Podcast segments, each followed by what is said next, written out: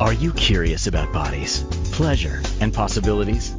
And what about curious about what others are up to on the planet when it comes to pleasure, sex, and play? Have you considered what pleasure can do for your life, your body, and your bank account? Do you know something magical, delightful, and out of this world orgasmic is not only possible for you, but totally available to you? If you're ready to be the magical, sexual, sexy beast you know you can be, and you just need the tools to get there, you're in the right place.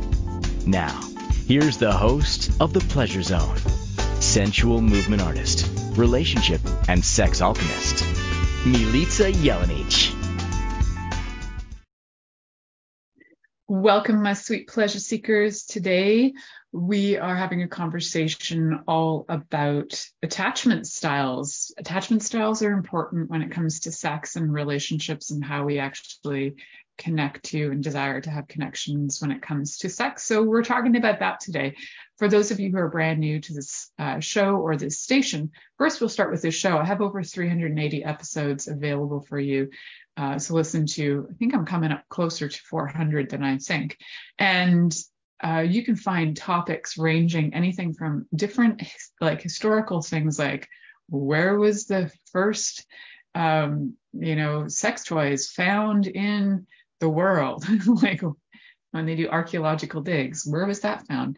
Which i know a lot of the information on that is actually probably skewed to western culture but anyhow that's that all the way to different things about relationships. So it's pretty wide ranging uh, number of topics that you can choose from. I'm sure there's something that will suit you that you'll enjoy. So go through the list, find something that you enjoy. If you if you're brand new, if you're an avid listener, I'm so grateful for you and thank you for coming back. And this is actually a conversation after all these shows. I can't believe I've never talked about this. So attachment styles, what are they? What do we do with them? Why are they necessary? So there is a fairly uh, world renowned, one of the top researchers in attachment style. His name is John Bowlby. Um, he actually talks a lot about uh, different things regarding attachment styles, and he's kind of come up with the idea that there are four attachment styles. And what he believes through his research and what his research has identified is that there are the four main ways that we attach to um, in childhood to people is that we attach to our caregivers. And if our caregivers can do things like meet our needs um, and are close enough to us and we feel safe and we feel secure and we don't have any separation distress, uh, we can actually have some very secure relationships when we grow up. Now, if some of those things are missing or we don't have that, uh, we if some of those things are not like if we don't feel close to our our caregiver or if our caregiver has left and we feel distress about it then things start to shift. So we don't necessarily have secure attachment so there are four different kinds of attachment styles that we are going to talk about. We are going to discuss first and foremost how they occur in childhood and what that does and then as we get older how they show up in our relationships and how that actually affects how you are with people in terms of relationship and uh, maybe how you're having sex with them as well. So, oh, let's talk about um, some of the things that are absolutely required for feeling securely attached is something like having a safe haven um, so that you can process things like anxieties and fears. Um, to be able to relieve yourself from stressors. And if you can't, as an infant, regulate your nervous system, then you will have certain um, things that are not met.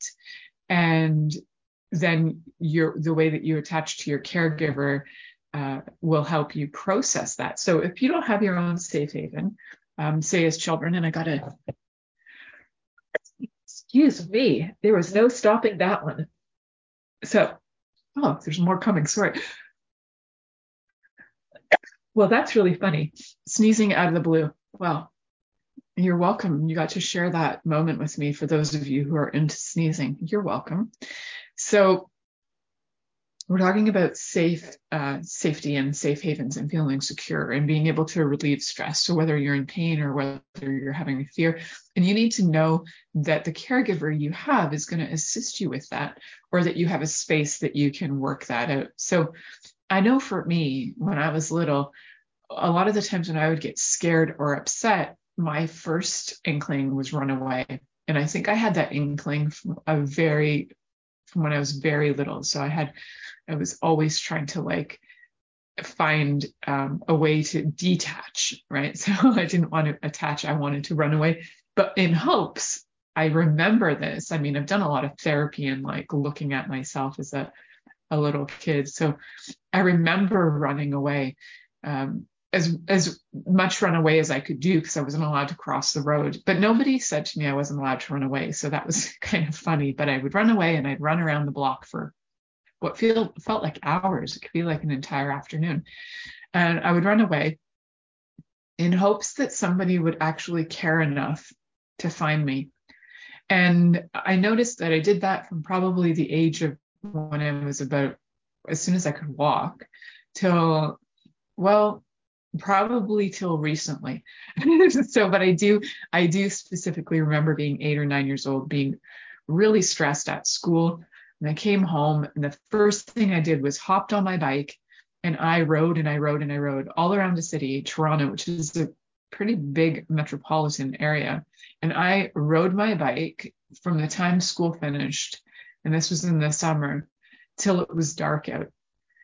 And the whole time I rode, I was riding, well, I had my Cabbage Patch Kid with me, so I wasn't completely alone.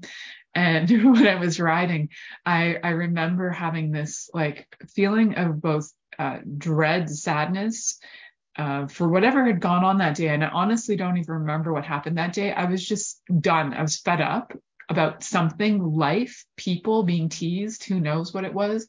And I just took off. And I remember feeling really sad. And I remember wondering, will anybody care that I'm gone? Uh, and I'm like nine, eight or nine years old and thinking, will anybody even care that I'm gone? If I died, would anybody care? And I remember saying that as like a four year old, if I die, do you even care?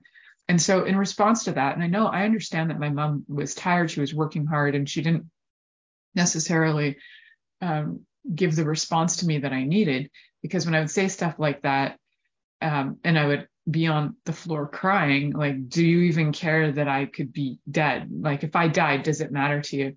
And she would just walk over me as if I wasn't there. So then I started to feel more and more, and I don't, I'm, I actually have a really good relationship with my mom now, and we've healed a lot of that. But at the time, it was devastating. It was like, um, and then she just didn't do it. Everybody mimicked that behavior, except sometimes my grandma would say, "Oh, I'm really sad that Malitz is dead," and so then I'd have to maintain being dead like playing my dead place, like I'm dead and doesn't anybody care? My grandma would say she was sad, but nobody else would react. They would just walk around me like I wasn't there. So when you're little and all you're really looking for is somebody to give a crap, that's really harsh, um, really hard. And it actually does uh, create some different things when it comes to attachment. I giggle because I know I'm very aware of my attachment style and I'm very aware of, and I've done so much healing and therapy on it that I'm also aware of of where where I would do things like avoid, uh, run away, those sort of things. I know that that's one of my um, one of my habits. So if a person does have like a safe place to let those out, then they're going to have a safe, secure uh, ability to relate to people later on in life. So one of the key things is like when your body is stressed and you feel abandoned, what's that going to create for you? I'm I'm a big I, I've been watching some videos from some doctors who also talk about attachment, and I've been watching um, information on you know uh, studies about babies and if they're cuddled a lot, like what does that do for them growing up? How do they? What's their attachment like? And you know, for babies who like to be cuddled, because there are infants who don't. Sometimes, if you have autism, as a as an infant you don't really want to be touched. Um, but some other infants really love being touched. So if you love it and you receive it you know it's like we talk about the five love languages one of those love when your love languages are delivered to you you're going to have secure secure attachment styles so I'm going to throw the love languages in with the attachment style probably today a lot because I do think that they they can really work well together. Now, if if your love languages aren't delivered, then certain other uh, things will show up where you're going to start to find other ways to attach, create attachment in in sort of more ambivalent ways. So, what we do want to create is the idea like as parents so i'm also a parent and what we want to be able to provide is a space for the child to be able to work out the stressors and anxieties in the way that is best for them and it can be hit and miss sometimes with that but as your child has the ability to talk, listening to them for their words of what they say, but also knowing them is really helpful. so if your child says, I don't know what I need, then you can always give a few options like, do you require space? Do you need to go to the bathroom? Do you need to have a shower? Do you need a cuddle? So I know for my kid that sometimes my my uh, my child would have like a a, a bit of an outbreak sometimes after school and be like, I miss this person and this person. I'd be like, cool, okay, is that true that you miss them or can you actually sense them and you can sense them? Okay, cool, what's really going on? And the first thing I would go to is, do you need to go pee? And then, because I, I've learned that that was actually one of the triggers. So then my child would go pee and I would say, how are you now? Do you still miss this person? No, I'm fine now. So it was interesting because there was a connection between letting go, like urinating and letting go, and being able to connect with people. So energetically, there was a connection there. And the more that, um, the more that my kid like became aware of that that tendency the more we could move through it a lot faster. So and then it would be now what? Is it you know do you feel this? And or like especially when there was no answer i could give a few options and if it was none of those options then i would search for more options to to try and narrow down to see what's going on and to to sort of facilitate some shift with that right? So I'm not the perfect parent by any means. I just parent a little differently. So if you know if you're listening to this going, oh, I wish I'd done that for my kid, or that's really stupid, it doesn't really matter what your thoughts are on that. If you've parented your child and they're a functional human being, they haven't gone off and shot anybody, and they're not a bigot, you're doing your job. so so yay. So all right. So what we want to do is we want to give our kids a secure home, a secure base so that they can explore the world and feel safe in the world and not feel like everything is a threat or a danger, right? So when you're the parent who creates everything as a threat and a danger, it it creates a lot of fear, right? So even though we have a lot of talks in our house about things that are going on in the world, like things like food shortages or in a way there are food shortages however there's food hoarding going on too that's a whole other story, not for this show. But um, we talk about these things, and it, I do know that it can raise some stress. But then I also talk about solutions and go, so because of A, B, and C, I'm aware of that in the world. I've chosen to do A, B, and C in response to that. So you will always be looked after. I will always be looked after, and the people we love will always be looked after. So like reaffirming and reassuring in whatever best way you can do that right? So creating a safe environment sometimes is tricky in a world where things don't feel so safe. So how do you do that for your child? It, it is something to practice something to ask them what do they need especially when they can communicate that with you either verbally or with sign or whatever it happens to be nonverbal communication that you understand.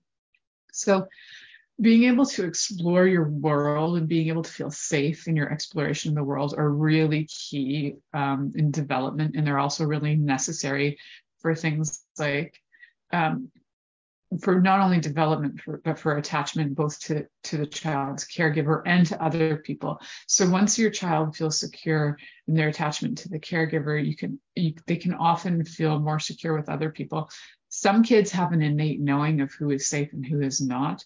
Um, I know that that's one thing that my child has an amazing capacity for and has since like birth will automatically respond to people who they feel safe around and who they don't feel safe around. Um, I think when I first brought um, Ziva home at like a few, like one week old, because we were in hospital for almost a week, there wasn't a huge attachment to the biological dad. There was a bit of an attachment to some friends that that we had.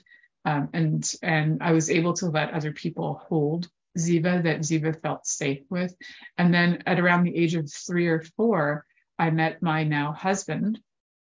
And the first reaction Ziva had to Mike was that Ziva ran to him, grabbed his leg, stared at him with their big blue eyes, and just was like in adoration and admiration. And they both had this like like this uh, love lock in their eyes. so it was really adorable.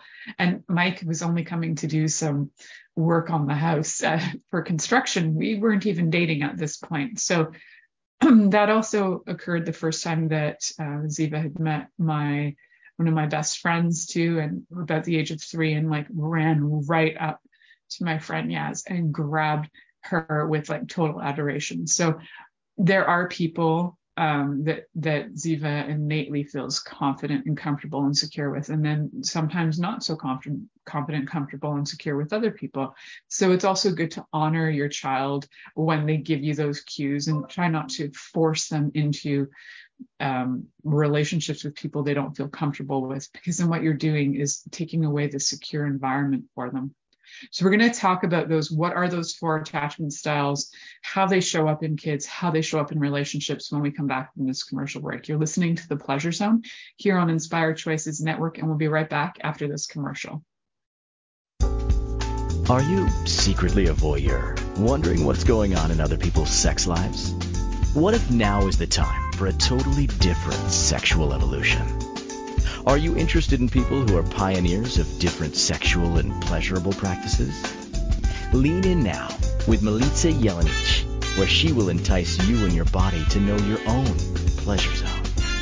On the Pleasure Zone radio show with sensual movement artist Milica Jelenic, you'll receive tools, inspiration, and a foundation to allow yourself to receive more in your sex life, and quite possibly other areas of your life as well.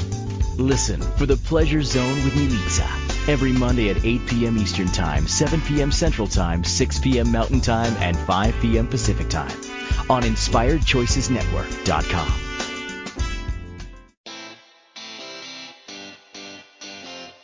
Are you a subject matter expert? Are you here to share your expertise with an audience waiting to hear from you in only the way you can deliver? Are you ready to have your voice amplified across the airwaves? Inspired Choices Network has a global radio platform streaming to millions of people across the world. Professionally produced and supported by an accomplished team every step of the way, you can broadcast from anywhere in the world, knowing your voice matters, and we ensure it is delivered with ease and efficiency.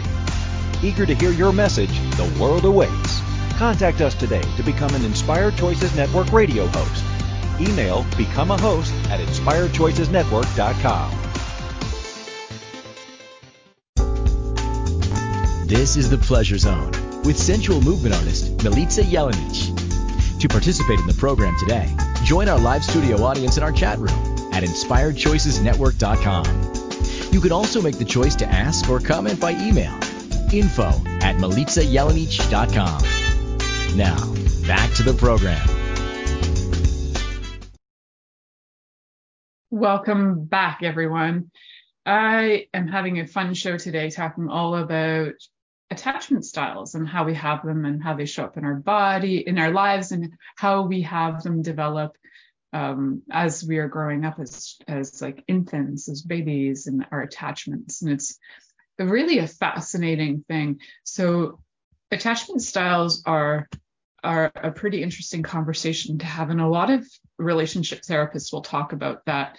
The work on this has mainly been done by a researcher named John Bowlby, B O W L B Y, if you're looking for um, his any of his information on attachment theory. And so, with attachment theory, we also need to talk about separation distress as well, because that factors into, you know, we can have a healthy, happy attachment style. You know, we have a secure environment. We're allowed to explore things. We feel, you know, confident that our caregiver is going to be there for us, you know, no matter what.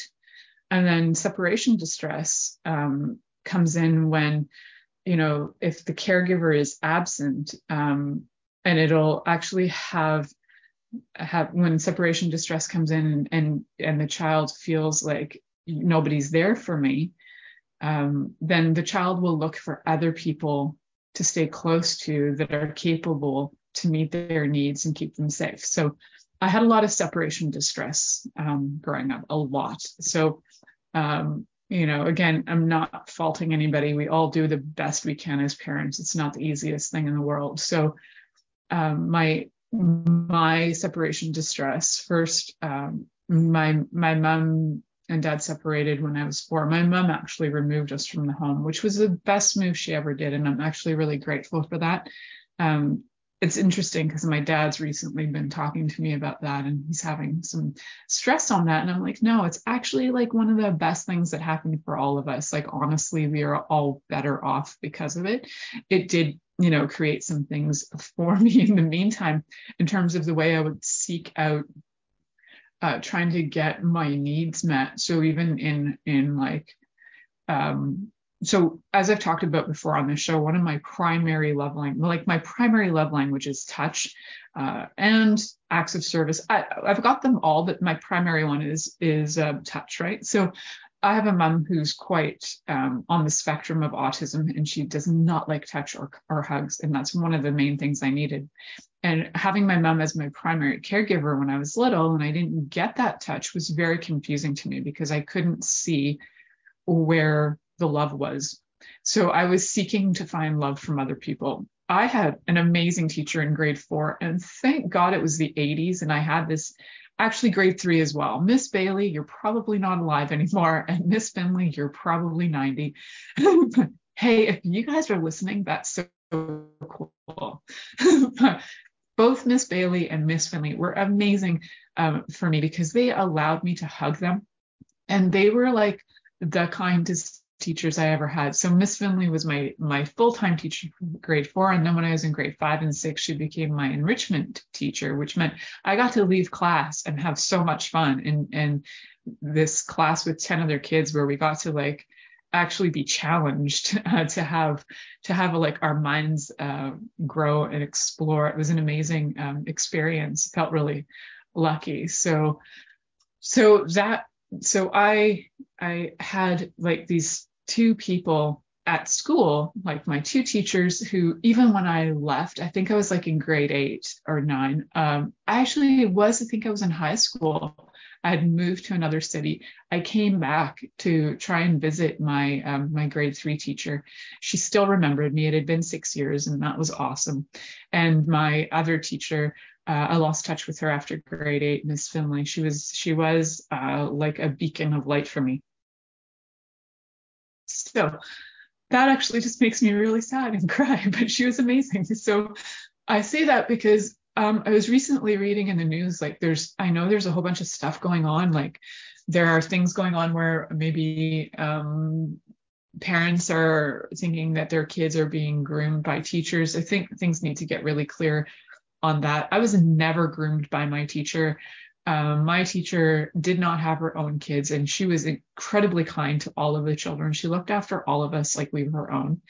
And she knew that my mom was a single mom, and she knew that my mom was stressed financially, and she would do things for us. Like she would take me for lunch, and sometimes I would save my my um, money up from from doing my chores like my allowance was like pretty minimal. It was like two or three dollars for like maybe three months of work right? Or sometimes my dad's friends would give me two dollars and i would think i was the richest person in the world. And i would collect that money and i would take miss finley out for lunch.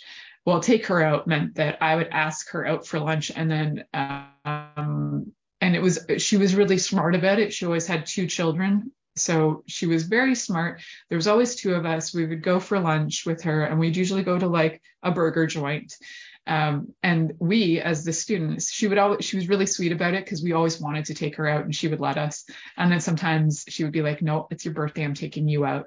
Um, she was awesome. I probably in my grade four year went to lunch, on lunch dates with her probably ten times, and um, and she was my saving grace. So I, I, feel for kids nowadays because a lot of that's not available because there's a lot of suspicion and there's a lot of other stuff going on. But um, yeah, I was really lucky. So I had, I found my people I could attach to. My grandmother was another person I could attach to because she did touch for love as well. Um, her love was a little confusing, like growing up later on, it was confusing. Um, but but um, I found ways to work around her, um, and she is no longer in body, so hopefully she's listening energetically too. But um, yeah, she was also somebody that I could count on for hugs, as well as my grandpa. Although my grandpa was a doctor, so he was on call a lot. I didn't get to see him a lot, but when I did, he was always up for hugs as well. So I could get my I could get my attachment into some of these other caregivers that I had. They weren't my primary caregivers um, because my primary caregiver, that was not her strength, right? So, um, and in no way faltered for that. So now, um, now that I've learned over the years, like what my mom's um, love language is, I can receive her love language from her. I don't try to force my love language onto her because it makes her really uncomfortable. It does involve touch, right? So I don't hug my mom um, because I know that doesn't it doesn't jive with her. It actually makes her feel really gross. So as much as it might be my love language, I also know uh, that I can receive that from others. Um, my child is a huge hugger. My husband's a huge hugger. So I have found ways to be able to fulfill that. And in high school, I didn't really understand what I was doing, but I was certainly looking for my love language. So, you know, I dated as much as I could. And I was pretty actively sexual because I was looking to fulfill my love language that hadn't been filled. Um, had I known that at the time, I was I was actually a pretty conscious kid. I was doing things like meditation. Uh, had I had some understanding around that, I probably would have shifted it. So it's helpful, you know, the lo- younger you are to uh, know this, the earlier you are to know this, the more that you can kind of save yourself from some po- possible grief and woes. But I don't regret any of the experiences I had. They were all contributing to who I am today. So how these things play out, right? How these attachment styles play out in our life are very fascinating. I just want to run through the four attachment styles really quickly. So, the four attachment styles in children are secure attachment, and ambivalent insecure attachment, avoidant insecure attachment, disorganized insecure attachment. So these are the attachment styles in children. So securely attached children are confident in their relationships with their caregivers. Um, they're eager to spend their time with them and they'll usually be pretty happy when their caregiver like if their caregiver leaves home and then comes back they're usually really happy to see them. They're usually pretty confident that the caregivers are going to return. They're not thinking oh my god they've abandoned me for life and they're never coming back. And sometimes at first maybe the first trial run that'll happen where the child doesn't know are they coming back but once you do come back you've actually established some trust with that kid and and how do you do that is you know, with children, they don't really understand time necessarily. So you can start, I, I think you can start with something really easy, like I'm going to be gone for five minutes. And then, you know, if they happen to be watching some show or something, then it's the equivalent of you watching this show is five minutes. I'll be back when this show is done. So you just stay with your babysitter for this amount of time. And then they know. Uh, I actually babysat a kid in high school. And the one thing that the mother would always say to the kid was, when you get home from school, your babysitter's going to put on this put on a movie you don't have to watch it but it was the way to give the timeline and i thought that was really cool so she would put on the timeline the the video of the timeline uh, so the kid would understand when this movie's done i'll be home and so, or dad will be home. Somebody will be home. When this movie's done, somebody will be home. And so to be able to fulfill that too, when you know that, or if you can't fulfill it and you know that movie's an hour and 45 minutes and you can't get back in time for that, that you call the person, you call the child so they can hear your voice so they know you're okay. Um, that's another option too. Keeping in contact if you can't fulfill that promise, but try your best to fulfill the promise. I know that life gets in the way. So to really, they are free to explore their world with no judgment. They're free to explore and they're safe, right? And that you're going to return. Like if you go away, you're going to return. Pets do this too, right? Like just think about it. If you leave and your dog is like going mental because he doesn't know, are you going to return? With dogs, they don't always trust that you're going to come back. But uh, if you do want to know more about pets and animals, uh, I can refer you to some people who are amazing animal communicators who can teach you how to work with that. Okay, so we got secure attachment style. Um, and then the ambivalent insecure attachment in children is where children with um, with the ambivalent insecure attachment. They don't feel confident in their relationship with their caregiver and they might try to reassure themselves by really staying close all the time because they don't trust that the caregiver is going to be there.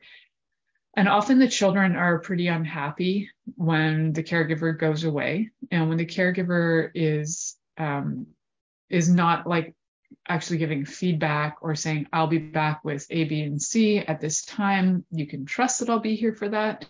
When when you haven't given them that or explained things or had conversations included them in life then yes they might actually feel very separated. So when children with an ambivalent insecure attachment are often reunited with their caregiver sometimes they cry or get mad and they're not really happy to see them. They actually want to punish them so I've seen this too in kids. Um, when I was a nanny, uh, one of the little girls that I, the little girl that I looked after, she she would actually get really mad at her parents. Well, her mom sometimes, um, but not always. not always. Just at first, she would get mad at her mom. Eventually, over time, she trusted her mom more, which was cool. Um, she trusted her dad a lot, so she knew he would return, but she didn't always trust her mom.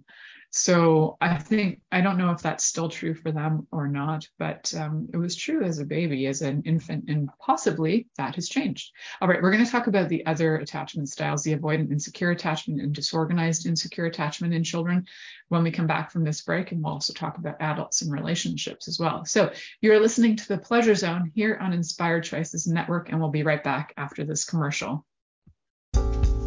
Are you secretly a voyeur, wondering what's going on in other people's sex lives? What if now is the time for a totally different sexual evolution? Are you interested in people who are pioneers of different sexual and pleasurable practices? Lean in now with Milica Jelenic, where she will entice you and your body to know your own pleasure zone. On the Pleasure Zone radio show with sensual movement artist Milica Jelenic, you'll receive tools, inspiration, and a foundation to allow yourself to receive more in your sex life, and quite possibly other areas of your life as well. Listen for the Pleasure Zone with Milica every Monday at 8 p.m. Eastern Time, 7 p.m. Central Time, 6 p.m. Mountain Time, and 5 p.m. Pacific Time on InspiredChoicesNetwork.com.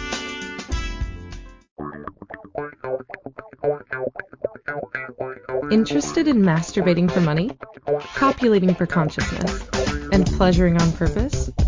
21 Days of Sexual Magicism with sensual movement artist Milica Jelenic is an exploration of tools, processes, and actions that you can use to create more for your life, your body, your money inflows, and so much more. Graduated learning for all levels of interest. Learn at your own pace via video classes or join the yearly live class. Take a peek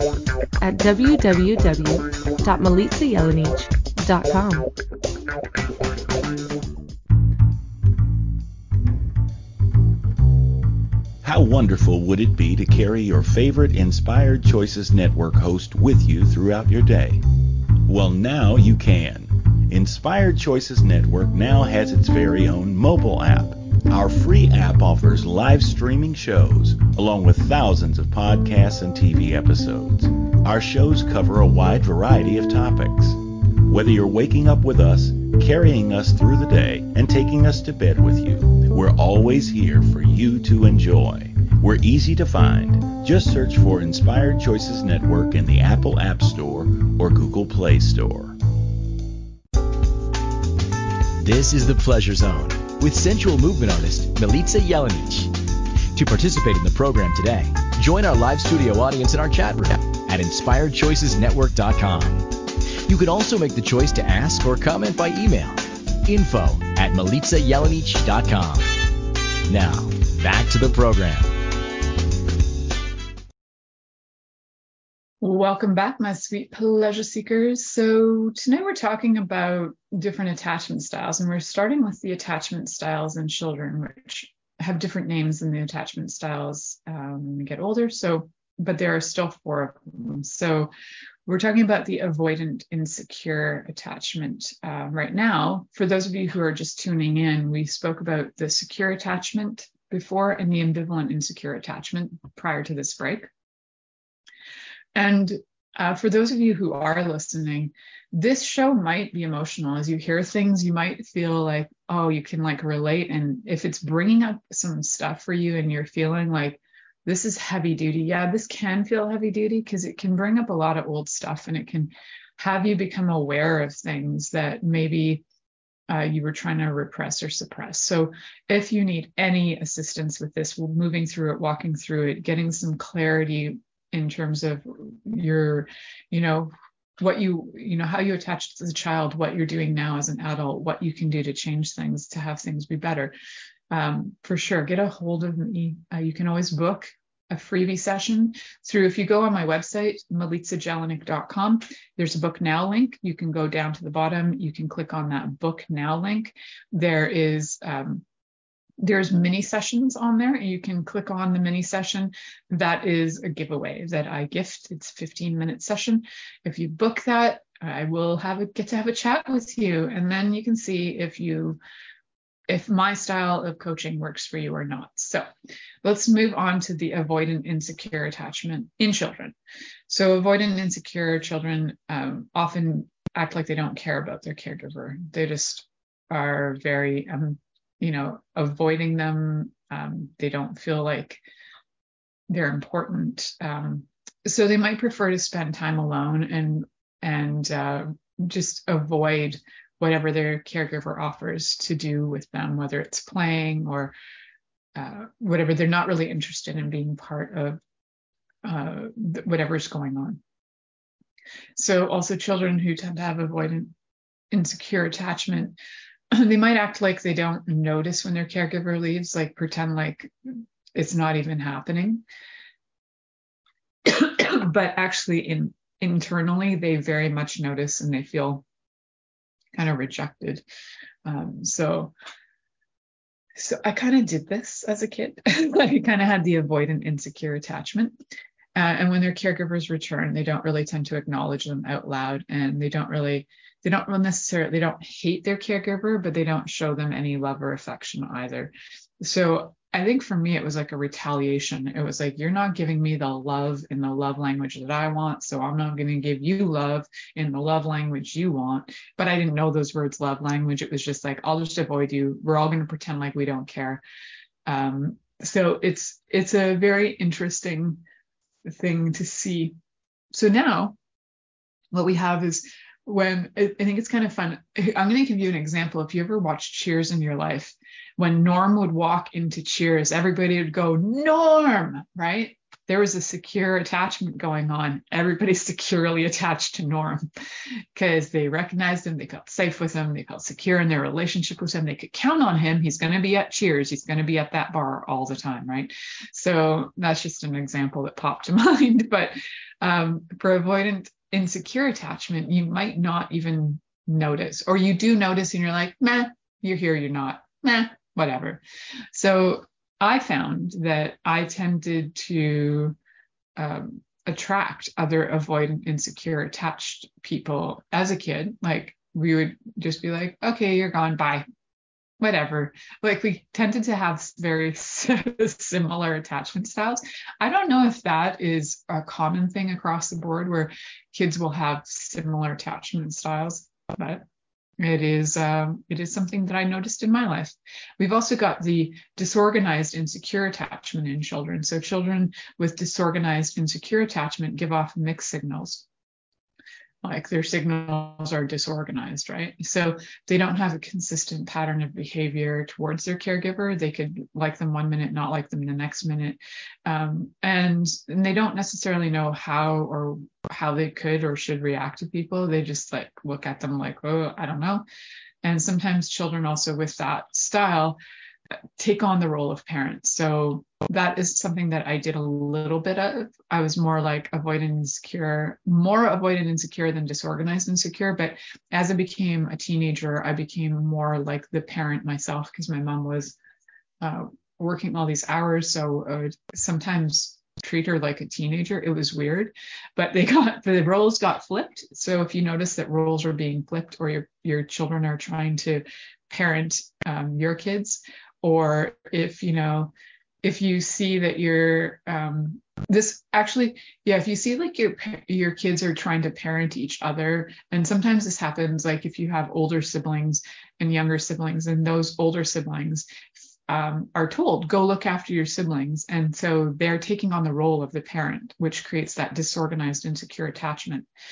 It can be kind of um, confusing but when you when you get really clear with them on this is your role. And also sometimes for kids if you have the money or the wherewithal or even the maybe the connections you just need to know people sometimes is that you can bring somebody else in to look after your kids that are not the siblings because if the siblings are looking after each other it does create a bit of a an interesting dynamic. Well, who's the parent? Who's the this? Who's the that? So if you bring in somebody else, it can be that's a neutral party that can be really helpful. All right. So ah, good times, attachment styles. I have a few minutes to just uh, go through, and then we're going to talk about how these can like affect your your sex life. We're going to start on the attachment styles in adults. So there are different scales, obviously, of of uh, the way that we have our attachment styles. So they're not like you're not necessarily like 100% of one or the other, but like I was saying earlier, like I had had one and I kind of had a little of the other as a child. Um, so if you have um, you know, you might have some different traits in all of these. So yeah, you don't necessarily identify with every you don't necessarily identify as only one of these.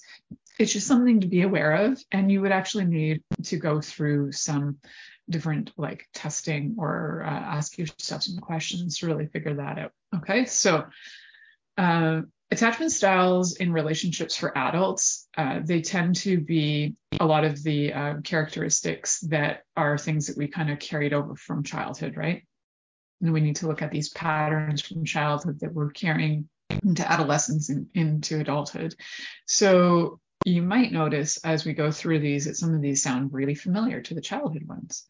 So secure attachment, again, just like the childhood secure attachment, um, as an adult, you actually know how to have boundaries and but you can still have intimacy with boundaries, right? We've, and I don't know, boundaries is such a weird word for me. It's just like clearly knowing what works for you and what doesn't boundary to me often feels like I'm being tied up and maybe you're being bound, right? I don't know, just me. It's just a funny word. We don't have another word right now that I'm aware of. So awareness on what works for you and what doesn't and being clear about that.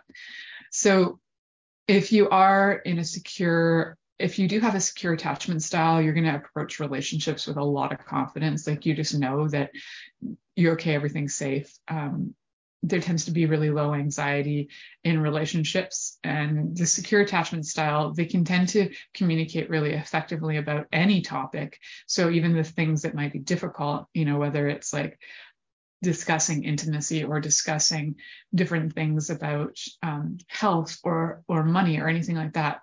And this is for me something that i'm working towards having a more secure attachment style. So how do I do that is that I become aware of all the stuff that stresses me out and then check in on it, see how I can fulfill certain needs, see how I can feel more secure.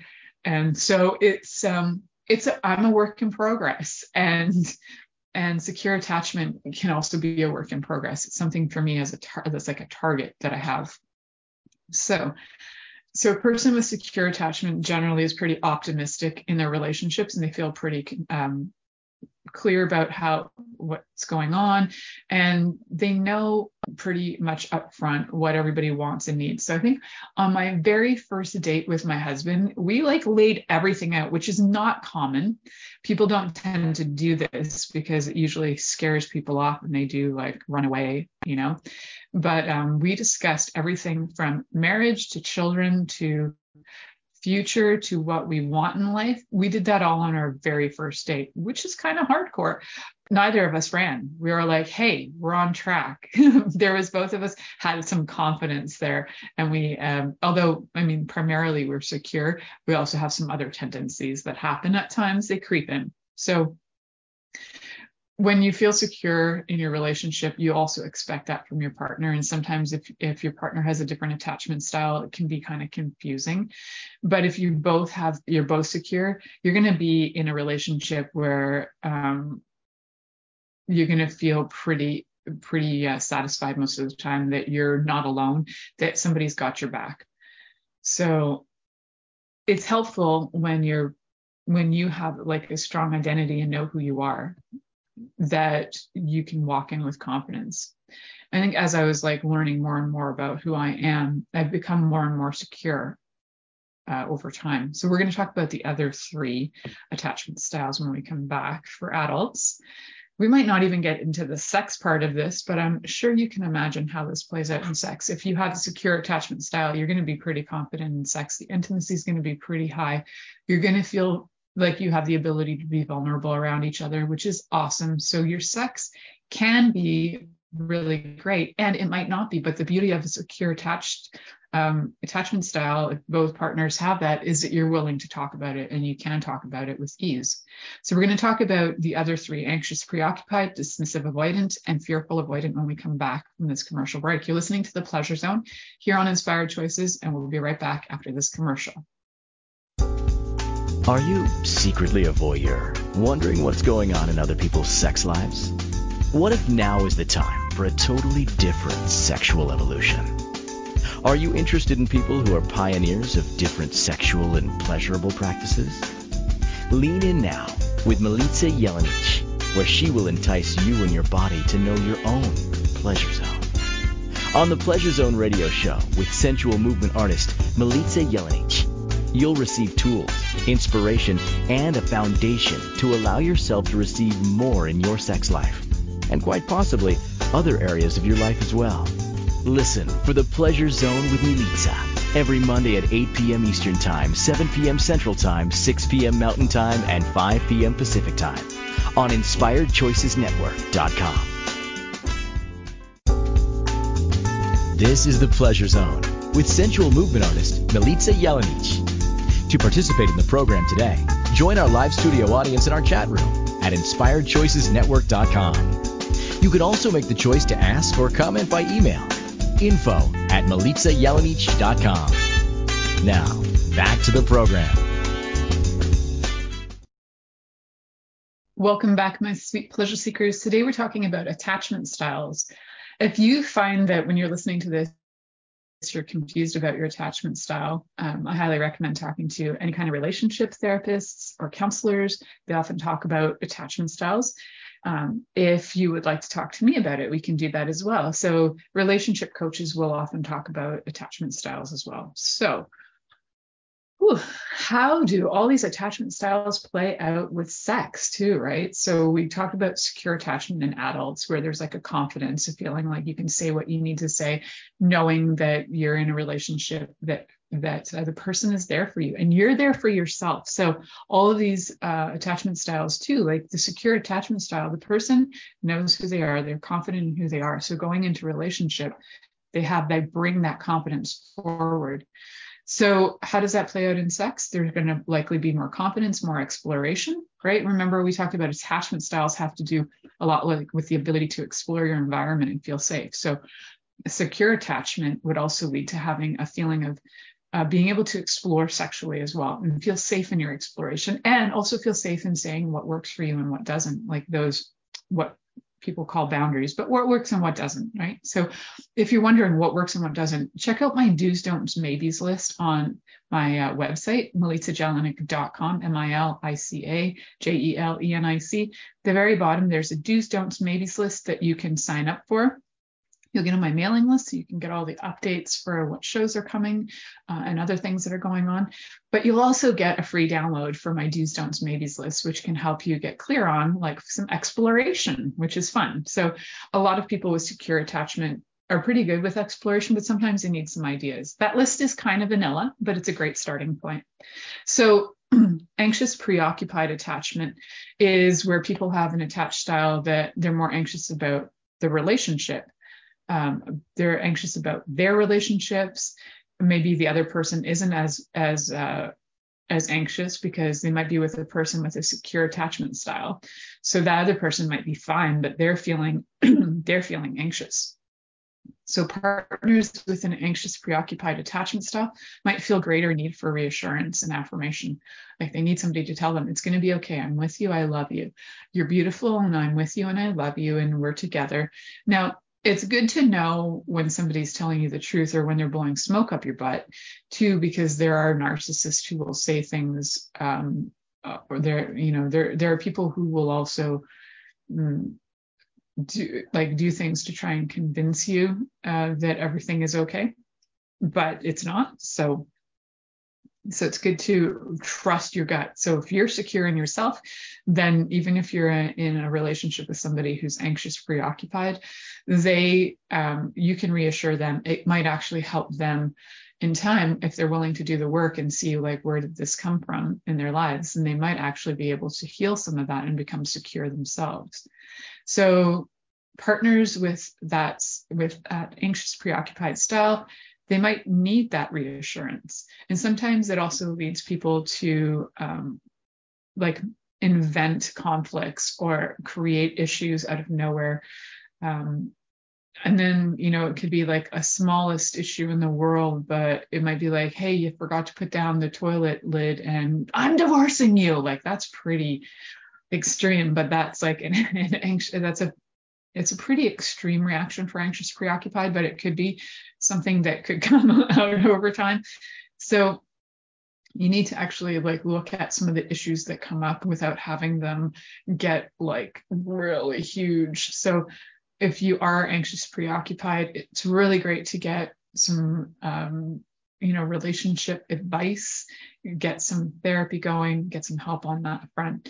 Um, we're also going to look at the dismissive avoidance so we can get everybody in before the end of the show. Dismissive avoidant people um, can sometimes seem cold or distant. My mom's a bit like that but it's also part um, partly because of autism.